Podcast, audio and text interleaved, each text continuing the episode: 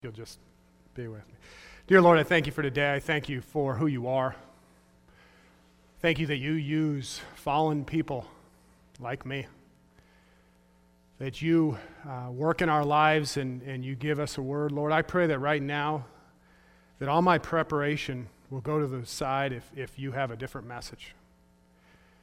Pray that our approach to you today, my approach to you at this moment, will be honoring to you.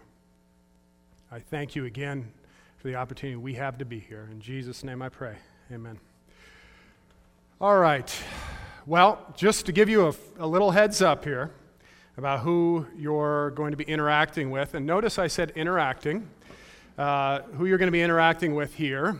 I am a teacher by trade. I'm currently the head of the upper school at Hilton Head Prep. And so I just want to warn you about a few things. Uh, the first thing is one of the hardest things for a teacher develop, to develop, which is wait time. So, wait time is this. So, when, you, when I was student teaching, um, I would feel comfortable that I had my questions ready. And I'd ask those questions, and about a half a second later, I'd answer them. Right? I don't know if you've ever been there, if you've ever been in a teaching experience where you ask a question and like nobody's answering it, so I'm just going to answer it. All right? I'm a teacher by trade, so that means that I have been doing that for about 15 years. So,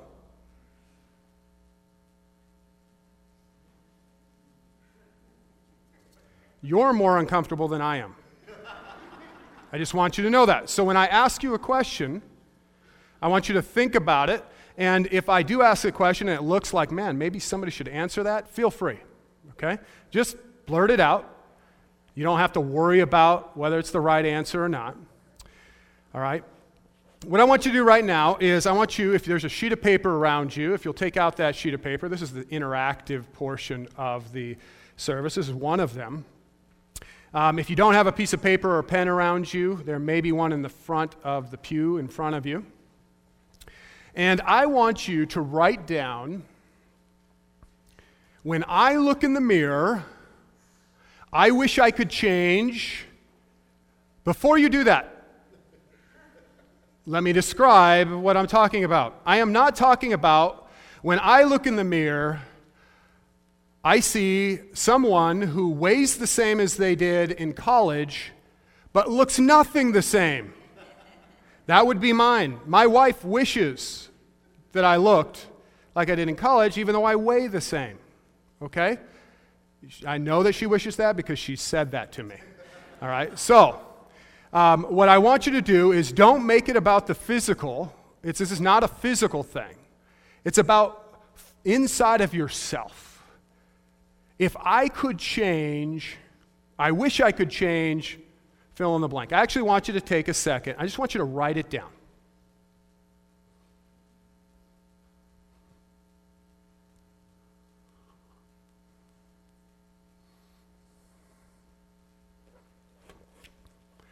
While you're writing, I'm going to give you ex- my example. So, something God has been working on in me for probably my whole life, but it's been much more transparent over the last three or four years, is the idea of loving people. I'm the oldest of six. So, I don't know if any of you are in big families or happen to be the oldest of that big family. Uh, but what happens when three, four, five, and six come? Is that you have parents who are very focused on providing for three, four, five, and six. And this is not a judgment on my parents. I love my parents. But what happens is, uh, is as the firstborn, I was type A, kind of independent anyway. I just started to be more secluded. I separated myself. So over time, this expression of love has been something that's been very hard for me. It's been very hard for me because I go through life and I am kind of the, kind of the guy who was, you know what, I can just make it on my own. I'm okay. I even use this, and, and I would advise anyone who's planning on getting married, they don't use this line. I, I use this line. That's the way God made me deal with it.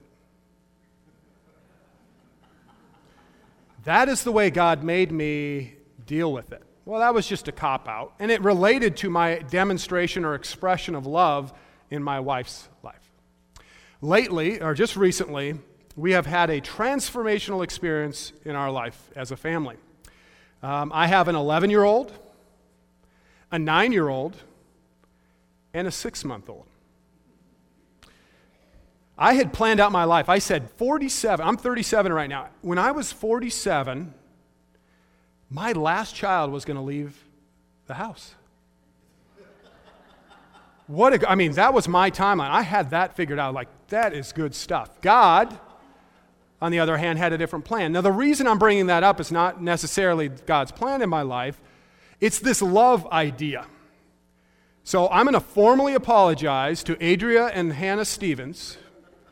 Adria sitting over there, who's my 11 and 9 year old, because God has worked in my heart, and I think I understand love a lot more than when they were born. So I look at Harper Stevens, and I understand love, and I feel terrible for my daughters. Now, they're not scarred for life, I hope. But God had to transform me. So if I were to look in the mirror and I were to say, What is my image? and the piece of my image that I wanted to transform was love, the demonstration of love. So whatever you wrote down, I want you to keep. I want you to keep it off to the side. All right? Today I struggled with this title of, of the sermon. I was, and sermon is really sounds kind of odd coming out of my mouth. Like sermon. That's what my dad does. That's what Mark does. All right? Oh, actually, my daughter asked me if I was going to use the iPad like Pastor Mark, and I'm not quite there yet. I'm a kind of hard, hard copy guy. Um, I do have an iPad, I just don't know if I'd be able to work through it. That has nothing to do with my message. I apologize, a little bit of a rabbit trail. So I was debating this title What is your image, or how is your image? So as you listen to this, as we interact with each other, think about that whether it's what is your image or how is your image, it really isn't going to matter, whichever one resonates with you. So here's a little bit of an interactive piece. For those of you who are affiliated with Hilton Head Christian, I apologize um, for bringing this into God's house. Uh, this is Hilton Head Prep, and I was a baseball I was a baseball coach for 12 years. Um, actually, eight years at Hilton Head Prep. When you see this, other than Hilton Head Prep, what is it that comes to your mind? What image comes to your mind? If I were to wear this, is this okay? Yeah, I think it'd be okay. But if I were to wear this, what would the image mean to you? Baseball, what else? Team, team comes to mind. What else? Coach. All right, do you profile people who wear stuff like this? Do you? So, what comes to your mind? What kind of components of the profile come to your mind? Athlete? What's that? A happy child? Happy child.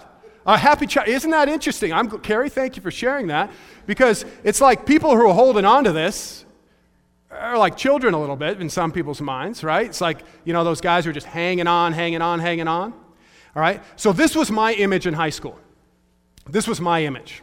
So my image in high school was I was that guy who had accepted and adopted the fact that I was a I was a bit of a jock.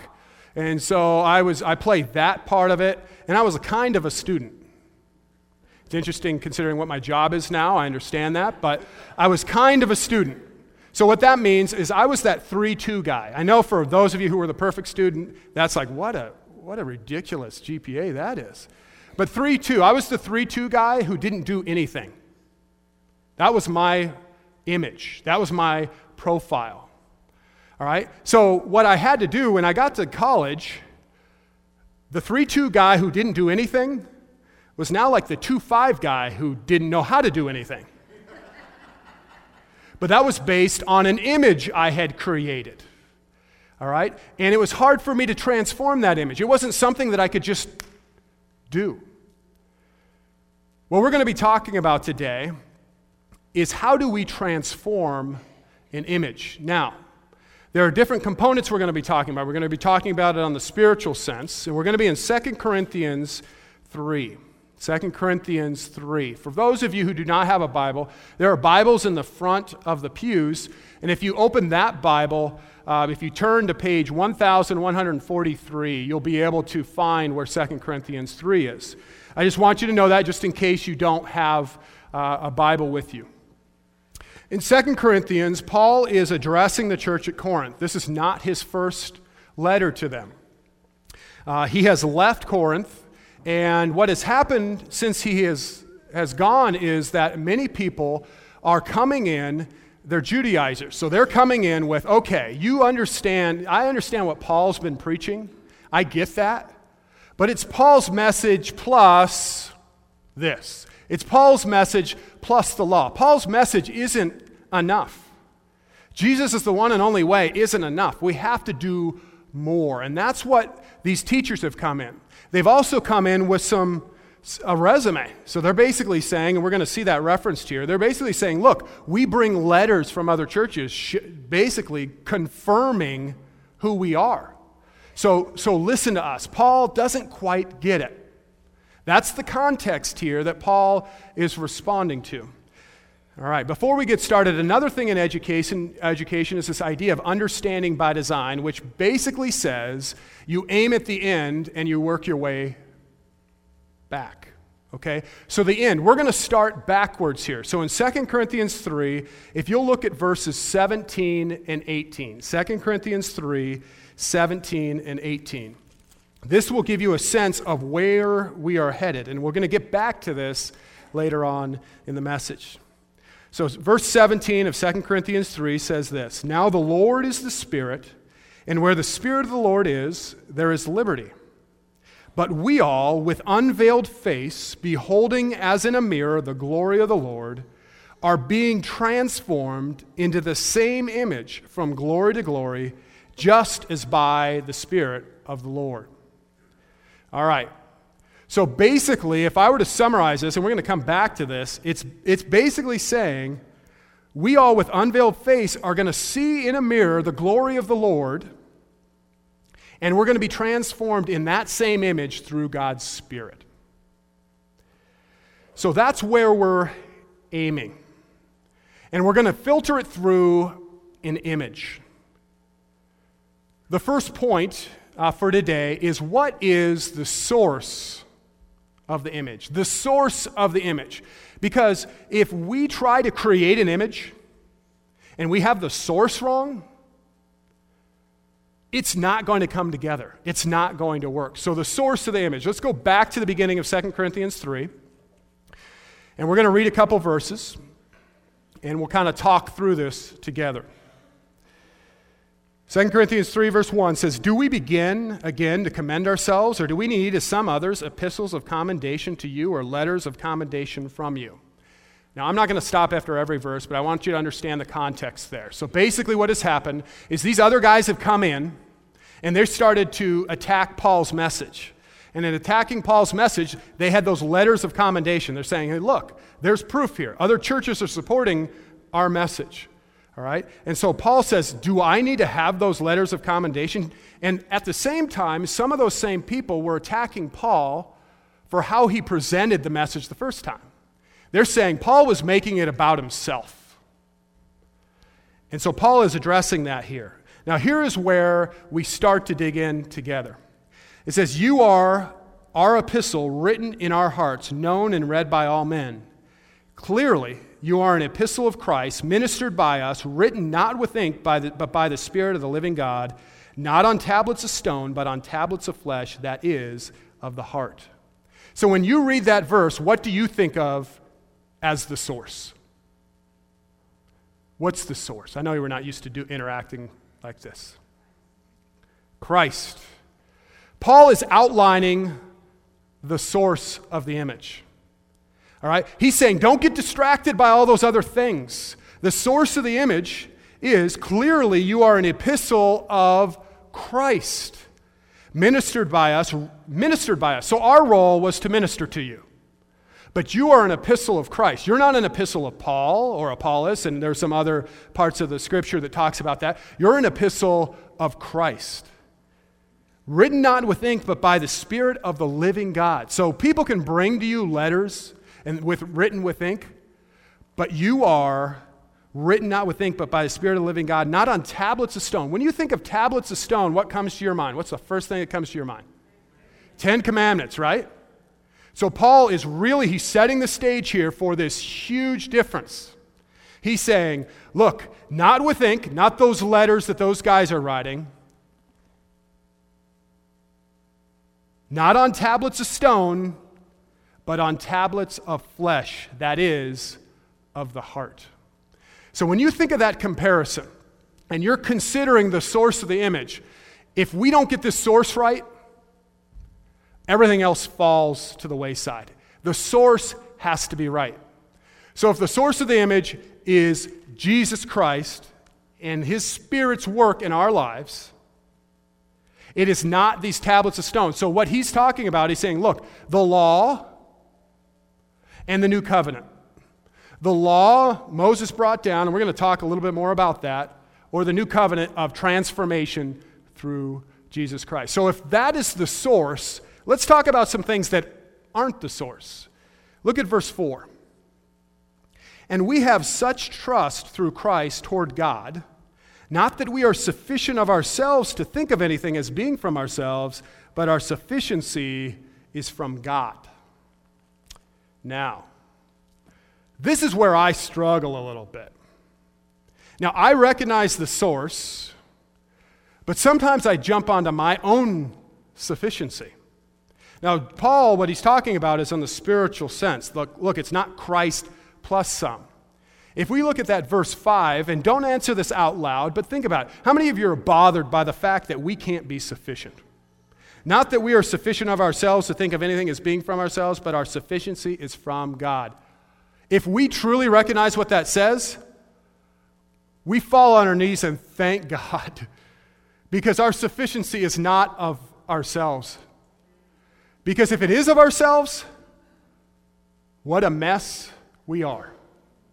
What a mess we are. So think about this. I, I thought about um, trying to transform myself. So there was a time, I've been coaching baseball for about 12 years, and so I'm going to use baseball and education. I'm sorry if those don't resonate with you. Hopefully you can apply them, you know, to your life. But so I was a baseball coach, and I was watching this other coach that we had on our staff. And I watched him interact with, with players, and those players thought he was a driver. He was the one making them better. He was the one that, that really inspired them.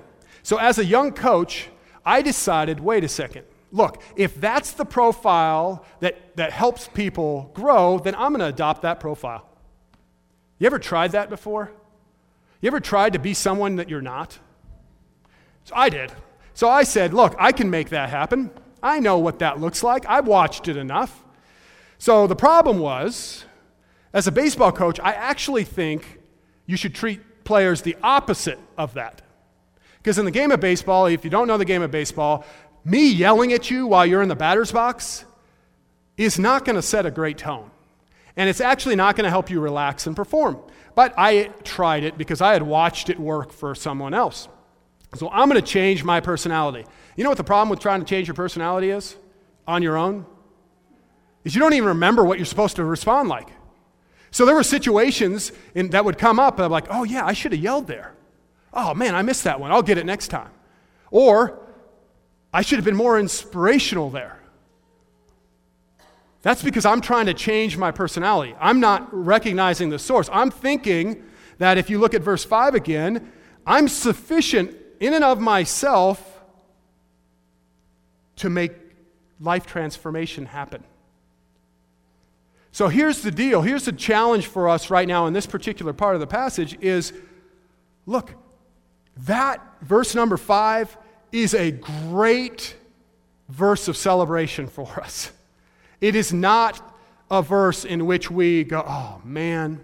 Because even though we try, even though we try to change things through our own will, it's not going to last. Look at verse, the last part of, or the verse 6. Who also, be, also made us sufficient as ministers of the new covenant, not of the letter, but of the Spirit. For the letter kills, but the Spirit gives life.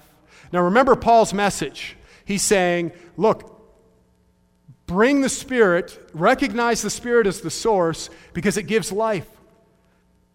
The letter kills. What was the purpose of the law? The purpose of the law ultimately is to outline behaviors, all of those behaviors, all of them that you would have to maintain in order to achieve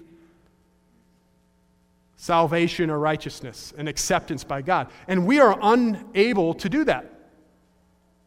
The law is designed to point to Christ. Christ Himself is the fulfillment of the law. So, what, what Paul is talking about here is the Spirit brings life, the letter kills. Now, as we look at the source of the image, we can uh, recognize the source of the image. Um, have you ever tried to take on spiritual challenges that way, by your, on your own? So, I decide that I'm going to love more. And in my mind, I say, look, I'm going to love my wife more. So, what happens right when I leave this service? She's probably going to say something that bothers me. I don't know. Not probably. Maybe she will. It's not a judgment on her. Maybe she will. And I, if I try to do it without the recognition of the source on my own, will not be able to respond effectively. I cannot do that on my own. So, the spiritual pieces life comes through a recognition of the source. So, if we know what the source is, we understand what is not the source, we know that our good works cannot lead us there we know that the letter kills, but the Spirit brings life. The next point here is verse 7. And we're going to read this, and what this starts to outline, and remember, Paul is outlining these two kind of approaches this law approach and this, the new covenant under the Spirit. And verse 7 says, But if the ministry of death, written and engraved on stones, was glorious, so that the children of Israel could not look steadily at the face of Moses, because of the glory of his countenance, which glory was passing away, how will the ministry of the Spirit not be more glorious? So Paul's saying, hey, look, the ministry through Moses was glorious. Remember when Moses came down with the Ten Commandments, the people couldn't look at his face.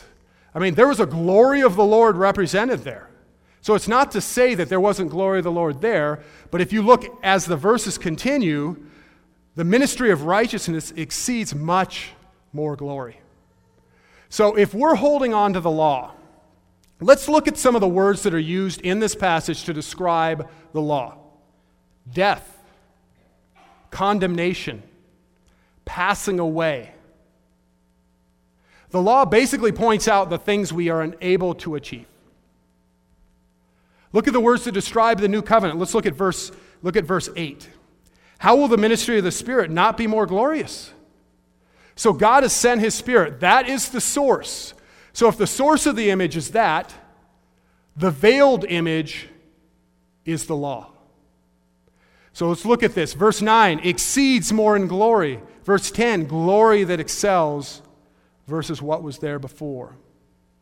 So if we look at the face of Moses, why does he put that veil on? He puts the veil on because the glory of the Lord had truly in it it was passing, but it had truly been he had been in God's presence. All right, so he had to veil his face. But Christ has removed the veil, and we're going to see that just in a few minutes. See, that's the power of this.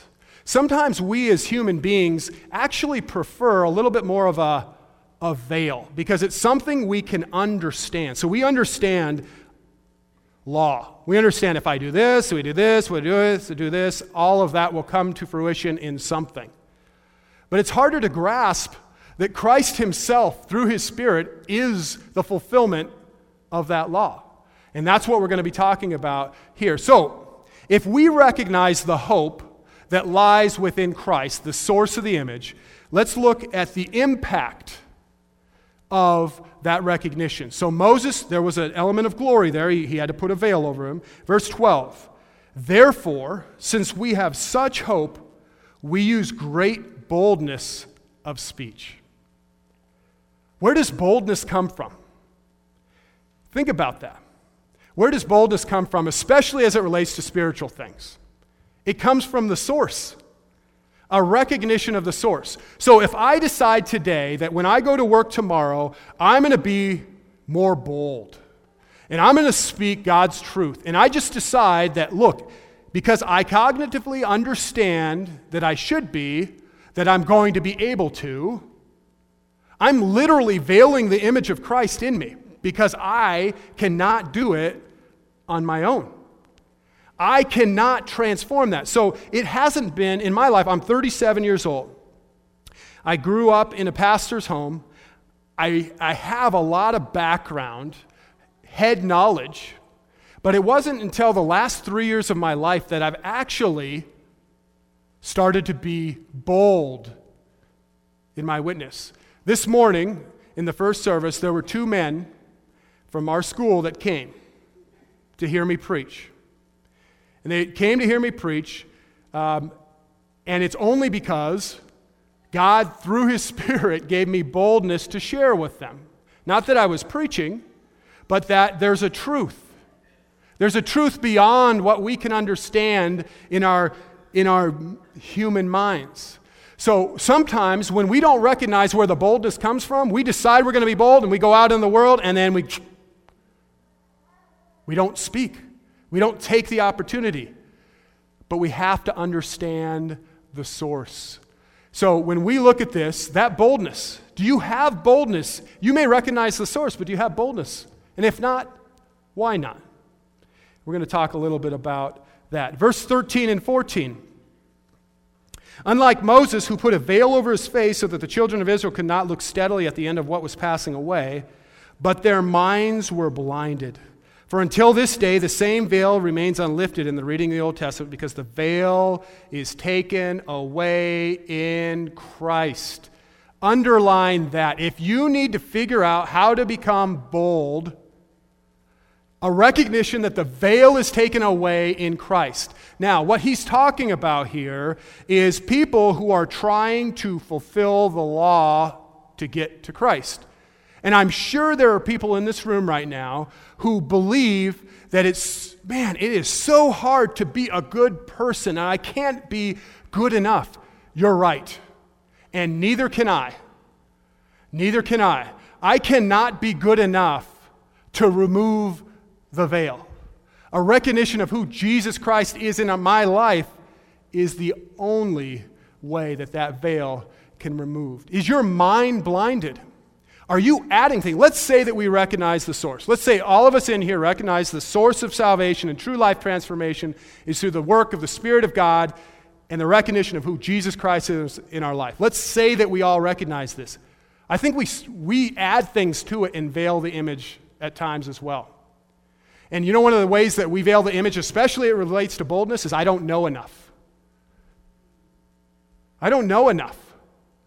Look, a recognition that the, the image only is transformed through Jesus Christ, look, get out there and share your life testimony and just say, hey, look, I, am a mess. I'm a mess. The only thing that makes me any different is Jesus Christ in me. That's it. The lens of Jesus Christ. I have a friend, and this friend, he's a very close friend of mine. And he was here this morning. And it was very interesting for me to share these stories about that friend when he was sitting here. I didn't mention his name. But he, he is truly searching. When he looks at me, sometimes he'll say, How do you have that peace? Like, how do you get to the point of peace? Right now, one of the things that's going on in my life is um, I, for the last two years, have been defining for God an equation. I don't know if any of you have ever done that before, but I had this equation. I said, God, this plus this equals the type of school that I should work at. So I'm currently at Hilton Head Prep, and I've been there for 10 years. But God has been working on my life. And so I've been trying to add all of these pieces together to say, look, God, you, you get this equation, or do you need me to go over it again? Do you need me to go over it again? It looks like I do because you do because it's not working out that way. So what's happened in the last two weeks is that God said, look, enough of your equation. Enough of your equation. Let me reveal to you my work in your life. Consider the source now, Nathan Stevens. You're not the source of the equation. I'm the source. So, over the last two weeks, God has led me to a school that does not fit the equation that I defined. But what my friend sees in me is the peace that surpasses all understanding. And so he sees that in me, and I'm not holding myself up because I am a big old mess. I mean, I'm unworthy to be. This is, we're all a mess. Let's just all acknowledge that. Am I a mess? Yes, I am a mess. Only through the power of Jesus am I anything. But he sees a peace in me, and he wants that peace. He wants that peace. And he was sitting in there, I, in, in here this morning, right back there, and he wants that peace. That peace is referenced right here, right here in this passage. If you look at this, nevertheless, verse 16, nevertheless, when one turns to the Lord, the veil is taken away. The veil is taken away. How do you explain that to somebody who hasn't turned to the Lord? You know how I've tried it? I've tried it through my own words. You ever done that? Like, let me explain it to you. The same gentleman I've been referencing, I tried it that way with him probably four or five times. And you know what happened? I finally quoted God's word. And you know what he said? How profound. The veil was being starting to be taken away because Nathan Stevens wasn't getting in the way, wasn't placing it there. So, this boldness, this recognition that verse 16, nevertheless, when one turns to the Lord, the veil is taken away. So, if you're sitting here and you are struggling with how you, how you can comprehend how to get to Jesus, verse 16, one turns to the Lord. When you turn to the Lord, the veil gets taken away, and you go, Whoa. Whoa. I see. So when we're talking about this veiled image, we could be those people who are, who are veiling, or have the veiled image because they're not recognizing the source. And there's also those of us who believe in the source who at times veil the image. Sometimes we veil the image. You know how I veiled the image? I gave you a little bit of a glimpse into my background. So, bear with me. I hope you sense my sarcasm. I just want to make sure everyone gets that because I don't want anything I just say, now, now say for you to think I'm puffing myself up. I was saved at the age of five. Yay, me. I was born into a pastor's home. Am I getting a little bigger in your eyes? I even did a bus ministry when I was eight years old at six in the morning on a Sunday morning with my dad every weekend. Don't tell anybody I did it because of the donuts. I love the donuts. All right, so what did I do after high school? I went to a Baptist Bible college. I have 30 credits of Bible. Wow. So, what did I do after college? I went to a Christian school and I taught there. And then I moved here. I became a Sunday school teacher, a deacon, and an elder. Wow, aren't I spiritually buff in your eyes? What do we do to veil the image? We focus on all of that stuff. All of that stuff instead of recognizing the true source. Who cares that I went to a Baptist Bible college? I'm glad God took me there. He helped shape me there. There's nothing wrong with going there, but it doesn't make me anything. So sometimes, even though we understand the source, we veil the image with the things that we keep throwing at it. We, we bring the law back in. We define what it is to be spiritual. I know I did. That's what I did. Now, maybe some of you don't struggle with that, and great for you. great for you.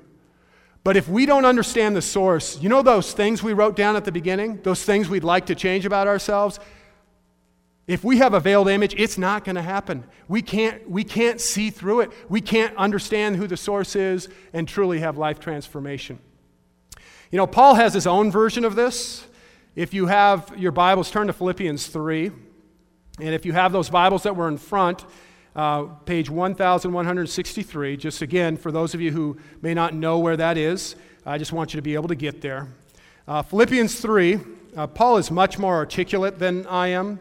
Um, whenever you, that's why I was hesitant to do Paul's writing, because I'm like, oh my word, there's a depth to Paul's writing here. Am I even going to be able to work my way through it? Philippians 3, verses 3, starting in verse 3. says, For we are the circumcision who worship God in the Spirit, rejoice in Christ Jesus, and have no confidence in the flesh. Though I also might have confidence in the flesh. If anyone else thinks he may have confidence in the flesh, I more so. So remember, I was, a, I was saved at five, circumcised the eighth day the stock of Israel, of the tribe of Benjamin, a Hebrew of Hebrews, concerning the law of Pharisee, concerning zeal, persecuting the church, concerning the righteousness which is in the law, blameless. But what things were gained to me, these I've counted loss for Christ. Yet indeed I also count all things lost for the excellence of the knowledge of Christ Jesus my Lord, for, for whom I have suffered the loss of all things, and count them as rubbish, that I may gain Christ. That right there is the source of the image. If you're attaching life transformation to something you do or something you're becoming without the lens of Jesus Christ, you're veiling the image. And if we, if we live a life that way, if we live a Christian life based on how it looks to other people and don't access the source, other people. It's just like my story about my friend. So I'm trying to talk him into believing in Christ instead of using God's word. I'm veiling the image of Christ in his life. I'm getting in the way. So the veiled image is something that we all need to consider. Do you veil the source of the image? The last point today is found in verse 16 through 18, and this is what we've already talked about. But we're going to get into it a little bit more. In verse 16, it says, Nevertheless, when one turns to the Lord, the veil is taken away. We already talked about that, but think about what that means. The veil is taken away. Verse 17, Now the Lord is the Spirit, and where the Spirit of the Lord is, there is liberty. Hmm. So if we turn to the Lord and the veil is taken away, and then verse 17, where the Spirit of the Lord is, there is liberty. Some of us get uncomfortable with that idea of liberty. So let me give you some, some antonyms of liberty imprisonment, incarceration, restraint. So it says, where the Spirit of the Lord is, there is liberty. So the opposite of that, where, where the Spirit of the Lord is not, there is imprisonment. We're imprisoned by the things we create. We're imprisoned by that mindset that I have to be this, this, this, this, this, this, and this. And we imprison others or veil others, the image for others, when we impose that upon them. So it's easy for us, again, if we recognize the source of the image, to think this is not about us. Look, I get it. I get there's the new covenant through Jesus Christ. I accept he's the source of the image.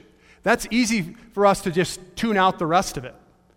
But when you look at the impact of recognizing the source of the image and turning to God and the veil being removed, you see that it brings a liberty. We are not incarcerated in that pursuit anymore. It doesn't mean that he, we don't want God to transform our life. It doesn't mean that, like me, I have to step back and realize I can't change my, I can't love somebody more just by deciding to. Now, love is a decision. I get it. I get it. Love is a decision. But for Nathan Stevens, I can decide it every day. It has to be the power of God within me. It has to be God's Spirit working within me in order to make me truly demonstrate the love of Christ to others. That's my challenge. Transformation doesn't come from our power. Verse 18, as we finish this up. I know I've read it, but I, I want to go back to it. But we all, with unveiled face, beholding as in a mirror the glory of the Lord, are being transformed to the same image from glory to glory, just as by the Spirit of the Lord. Think about what that means. If we recognize the source, Paul is saying, we are beholding in the mirror the glory of the Lord.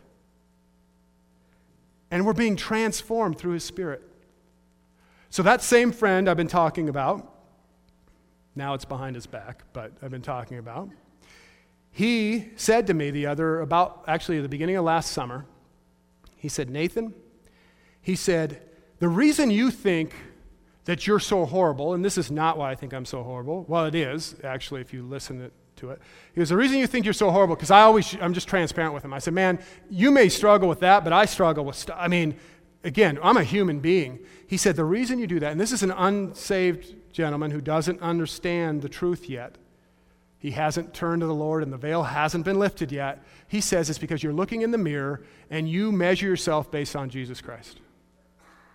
And I went, how un- whoa, that's profound for a guy who doesn't understand the truth.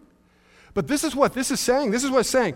If we understand the source of tran- life transformation is the true source, the Spirit working within us, we have an unveiled face. We behold in a mirror the glory of the Lord and are being transformed. Wow. Like if that's not a wow moment for you, I don't, I don't know. As a believer, I don't, that's a wow moment for me. Because is that really the Lord is transforming me into, it says, beholding in a mirror the glory of the Lord, are being transformed into the same image. How do we do that? We don't do that by just looking in the mirror, pulling out that idea that we had, and saying, I'm going to change that. We do it by recognizing the source. So, if you understand the source of the image, you realize that a veiled image is our works and those things we try to add on. And we realize that veil is removed through looking to the Lord, looking to Jesus. That transformed image is going to happen if we recognize that source. Now, I was in a Sunday school class probably about 12 years ago, and a gentleman always said, YBH. Yeah, but how? All right, let's say I acknowledge all the stuff Paul just talked about how do I do this? How do I maintain my mindset where I'm truly recognizing the source of the image so I can be transformed? If you'll flip to Galatians 5, for those of you who are on the men's retreat, uh, I shared this passage with you. Uh, Galatians 5, and we're going to start in verse 13. And uh, for those of you who don't have that Bible, it's, it's 1154. Uh, that's the page. Galatians 5, verse 13. This is Paul again. It says, For you, brethren, have been called to liberty. Only do not use liberty as an opportunity for the flesh, but through love serve one another. Uh oh, there's the Nathan Stevens word. If I were to put that word down, there's that love word. For all the law is fulfilled in one word, even this you shall love your neighbor as yourself. Uh oh, how do I do that?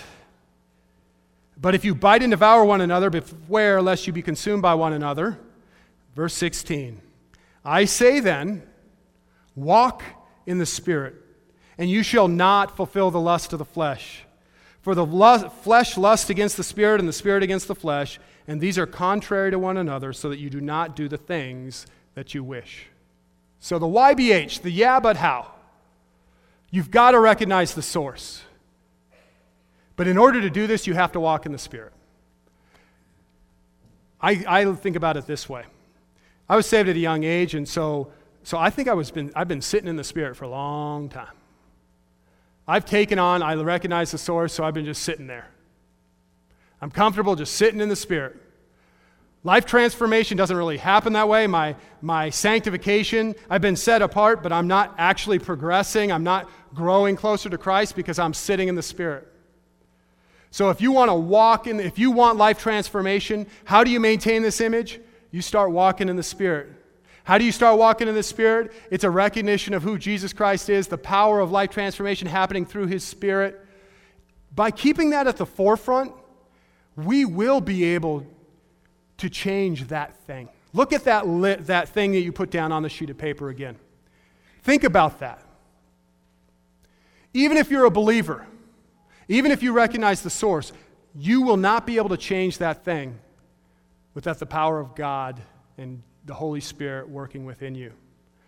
An image transformed through the source must be maintained through the source. That doesn't mean that you're going to lose your salvation. That means if we want to continue to grow, we have to recognize the source. I don't know if you struggle with the same things I do. You may not struggle with that love thing. You may struggle with something totally different. But if you truly want to move forward in your relationship with Jesus Christ, you have to recognize the source. For by grace you have been saved through faith, and that not of yourselves. It is a gift of God, not of works, lest any man should boast. Remember those works? Those works were those things that Nathan Stevens, all of my biblical res- spiritual resume. If I founded everything on that, I'd start boasting on that and veil the image.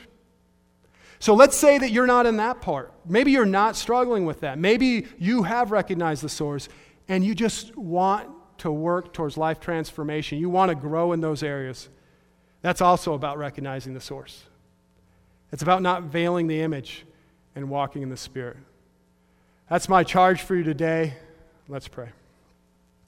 Dear Lord, I thank you for who you are in our life. I thank you that life transformation, you take care of that. I thank you that you've given us an opportunity to turn towards the source and the veil can be lifted away.